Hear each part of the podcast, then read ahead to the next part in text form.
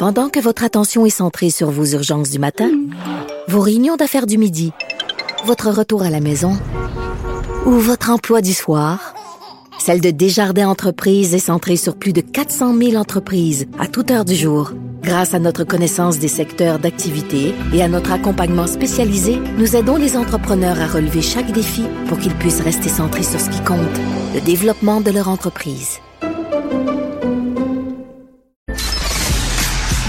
De bien comprendre tous les enjeux, il vous montre l'autre côté de la médaille. Vincent Dessereau. Ah, c'est la première fois que j'entends les, euh, anecdotes scabreuses de mon collègue Richard Martineau. On les entendra pendant la programmation euh, du temps des fêtes. Un peu tout le monde de l'équipe qui s'est exprimé sur ses souvenirs de Noël. D'ailleurs, parce que je vous disais, on est en programmation spéciale. Euh, manquez pas tout de suite après l'émission. Euh, c'est une émission spéciale sur euh, le décès de René Martel il y a quelques jours à peine. Euh, Marie-Claude Barrette, que vous connaissez bien, s'est entretenue avec elle le 18 octobre dernier pour le magazine La Semaine, mais l'entrevue avait été enregistrée. C'est cette entrevue-là exclusive, très intimiste qu'on va vous diffuser tout de suite après l'émission. Donc pour ceux qui ont connu bon les, les, succès de René Martel que j'ai rencontré il y a quelques semaines à peine, elle était invitée à Salut Bonjour week-end, même deux fois je pense cette année, femme extrêmement sympathique, euh, qui est malheureusement décédé à beaucoup trop jeune, à 74 ans. Alors cette euh, entrevue, euh, une de ces dernières qui vous sera diffusée après l'émission. bon, l'actualité est marquée évidemment par la COVID. D'ailleurs, on apprend comme manchette que Mélanie Joly est atteinte de la COVID. on sait que Valérie Plante est atteinte de la COVID. Raphaël Nadal aujourd'hui. Donc ça tombe vraiment, vraiment comme des mouches du Satan. on se rappelle, la, la, la, plupart vont bien s'en tirer, mais c'est vraiment des... on dirait que partout autour de nous, hein, il y a des gens qui contractent la COVID, qui doivent aller se faire dépister, ce qui mène le gouvernement à serrer la vis. Donc aujourd'hui, le point de presse à 13h où on annonce que les écoles ferment, les casinos, les salles de spectacle, les spas, les bars, les gyms, euh, donc fermés dès 17h ce soir à cause de cette progression fulgurante de l'Omicron. Les restaurants devront rester ouverts uniquement de 17h à 22h euh, et le dépistage, ben on est submergé carrément, on a atteint la pleine capacité. Donc le seul moyen, c'est euh, qu'il y ait moins de monde. Euh, et pour ça, ben, on demande aux asymptomatiques de ne plus carrément aller se faire tester. Toute une nouvelle, moi, ça m'a beaucoup surpris. Euh, on en discute avec la professeure à l'École de santé publique de l'Université de Montréal, Roxane, Roxane Borges da Silva. Madame da Silva, bonjour. Bonjour, Monsieur Dessureau. Euh, donc, c'est bon, toute une situation en ce moment au Québec, euh, faut dire. Commençons par ça, le dépistage. Moi, c'est ce qui m'a un peu surpris, euh, euh Madame Borges da Silva, parce qu'on le voit là, depuis plusieurs jours que ce, le système est complètement saturé. Euh, je suis dans Hochelaga Maisonneuve, je voyais sur des forums des gens qui avaient attendu 6h30 avant de passer au dépistage. bref, la machine ne, ne suffit plus. Est-ce que de dire aux asymptomatiques de ne pas aller se faire tester, c'est tout ce qui restait sur la table pour le gouvernement? Mais c'est sûr que c'est dramatique parce qu'on sait que le dépistage, le traçage et l'isolement sont la clé pour combattre une pandémie liée à un virus respiratoire comme celui-là. Et euh, ne pas être capable de dépister, c'est ne pas être capable de stopper le virus et de trouver quels sont les cas et c'est laisser le, virus circuler librement. Donc, en attendant que les capacités de dépistage puissent être augmentées, c'est sûr qu'il faut prioriser les personnes qui sont symptomatiques, euh, même si on sait que euh, dans, dans 75, 74% des cas, notamment pour le variant Delta, euh, c'est dans les 48 heures avant le développement des symptômes qu'on est dans la phase la plus contagieuse. Mais on doit fonctionner avec les moyens qu'on a actuellement et en cas de doute, s'isoler et attendre de voir si on a des symptômes avant d'aller se faire dépister. Donc les gens asymptomatiques, euh, sont pas, euh, ils ne sont pas pas contagieux loin de là. là. Non, pas du tout. Elle est, en fait, euh, c'est ça, selon une étude qui était sortie dans Nature, euh, 75, 74% des gens qui étaient contaminés par le variant Delta se retrouvaient, en fait, euh, en fait, 74% des contaminations se faisaient pendant la période de pré-symptomatique, c'est-à-dire dans les 48 heures avant le développement de symptômes. Donc, au moment où on a des symptômes, il est un peu trop tard, le pire effet. Oui, on peut dire ça, en effet. Euh, donc là, d'envoyer les gens dans le temps des fêtes disant ben là c'est 10, mais on vous suggère d'être le moins possible. Dans la mesure où on a perdu le contrôle du dépistage, est-ce que c'est prudent de d'aller de l'avant avec des festivités du temps des fêtes, sachant même pas des gens qui auraient eu des contacts vont dire ben moi je je peux pas aller me faire dépister, on me dit même de pas y aller?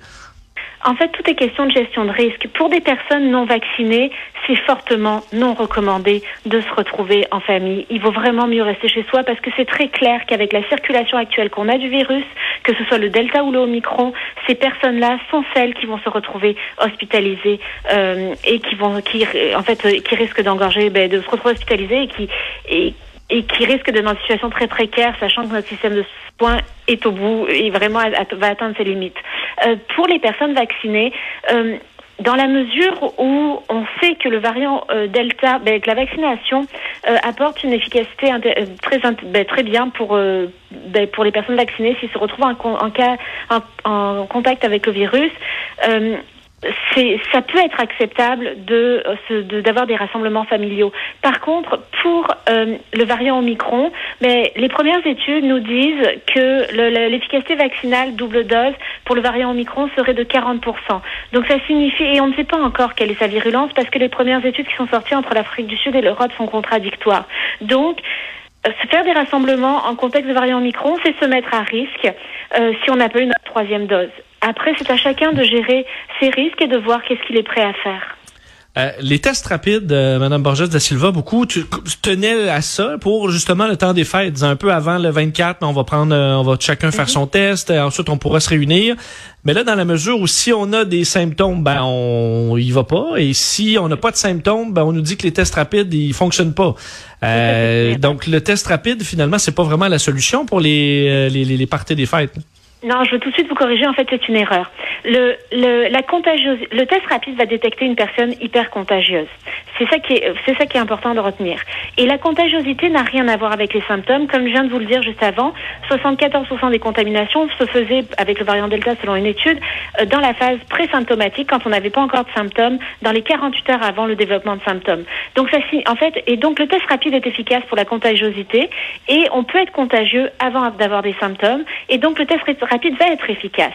Sauf que dans un contexte de ressources rares, ben, le gouvernement du Québec demande de prioriser euh, l'utilisation de tests rapides co-symptomatiques pour euh, essayer de, ben, de, de, prioriser euh, les personnes symptomatiques qui n'arrivent pas à aller faire un test PCR.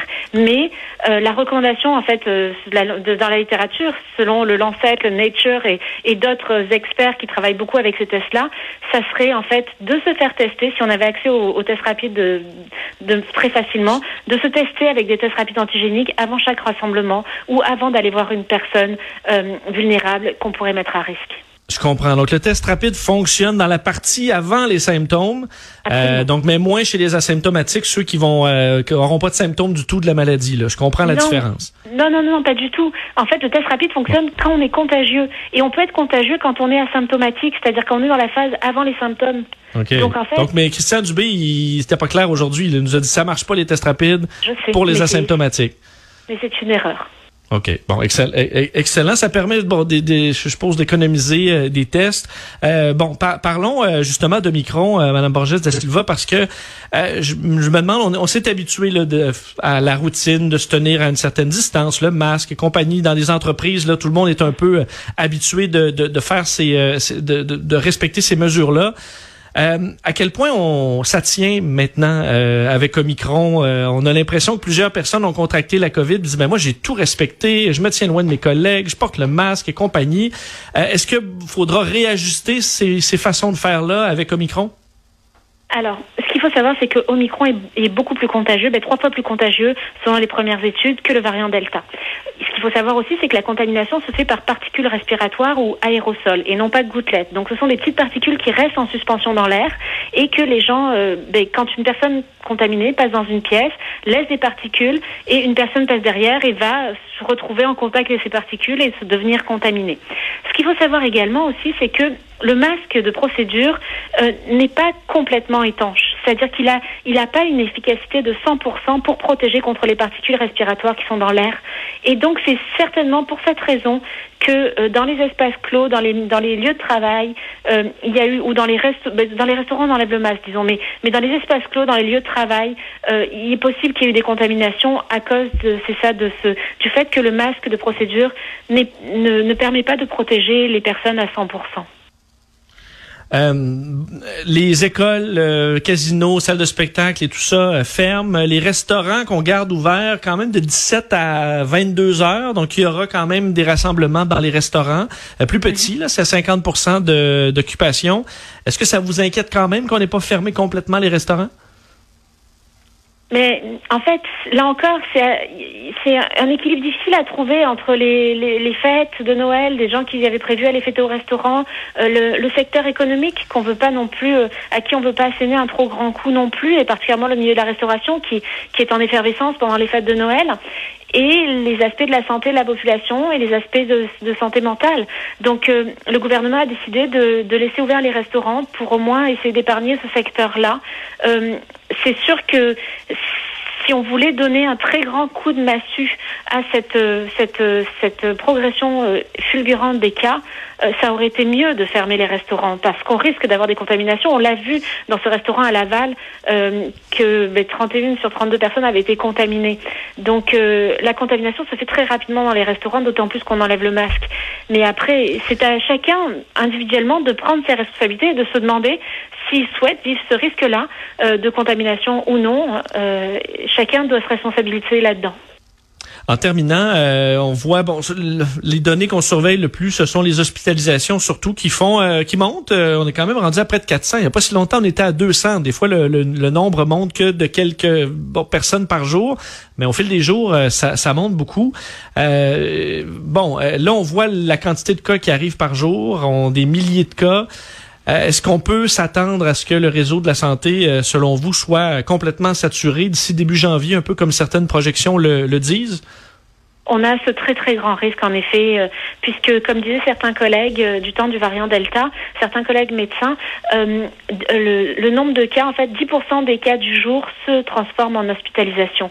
Ça signifierait à ce moment-là, si ça s'avère vrai pour le Omicron également, ça signifie qu'on va on va avoir énormément d'hospitalisations qui vont arriver d'ici 10 jours et, on le sait, l'INES qui a fait ses projections ben, modélise aussi une saturation du, de la capacité hospitalière hospitalière euh, autour du 8 janvier. Peut-être qu'elle va même arriver plus tôt à cause du nombre de cas fulgurants qu'on a dès maintenant et que l'INSPQ n'avait pas prévu si rapide. Hmm, c'est demain, euh, le 8 janvier. C'est très inquiétant, euh, cette donnée. Roxane Borges de Silva, merci infiniment d'avoir été là.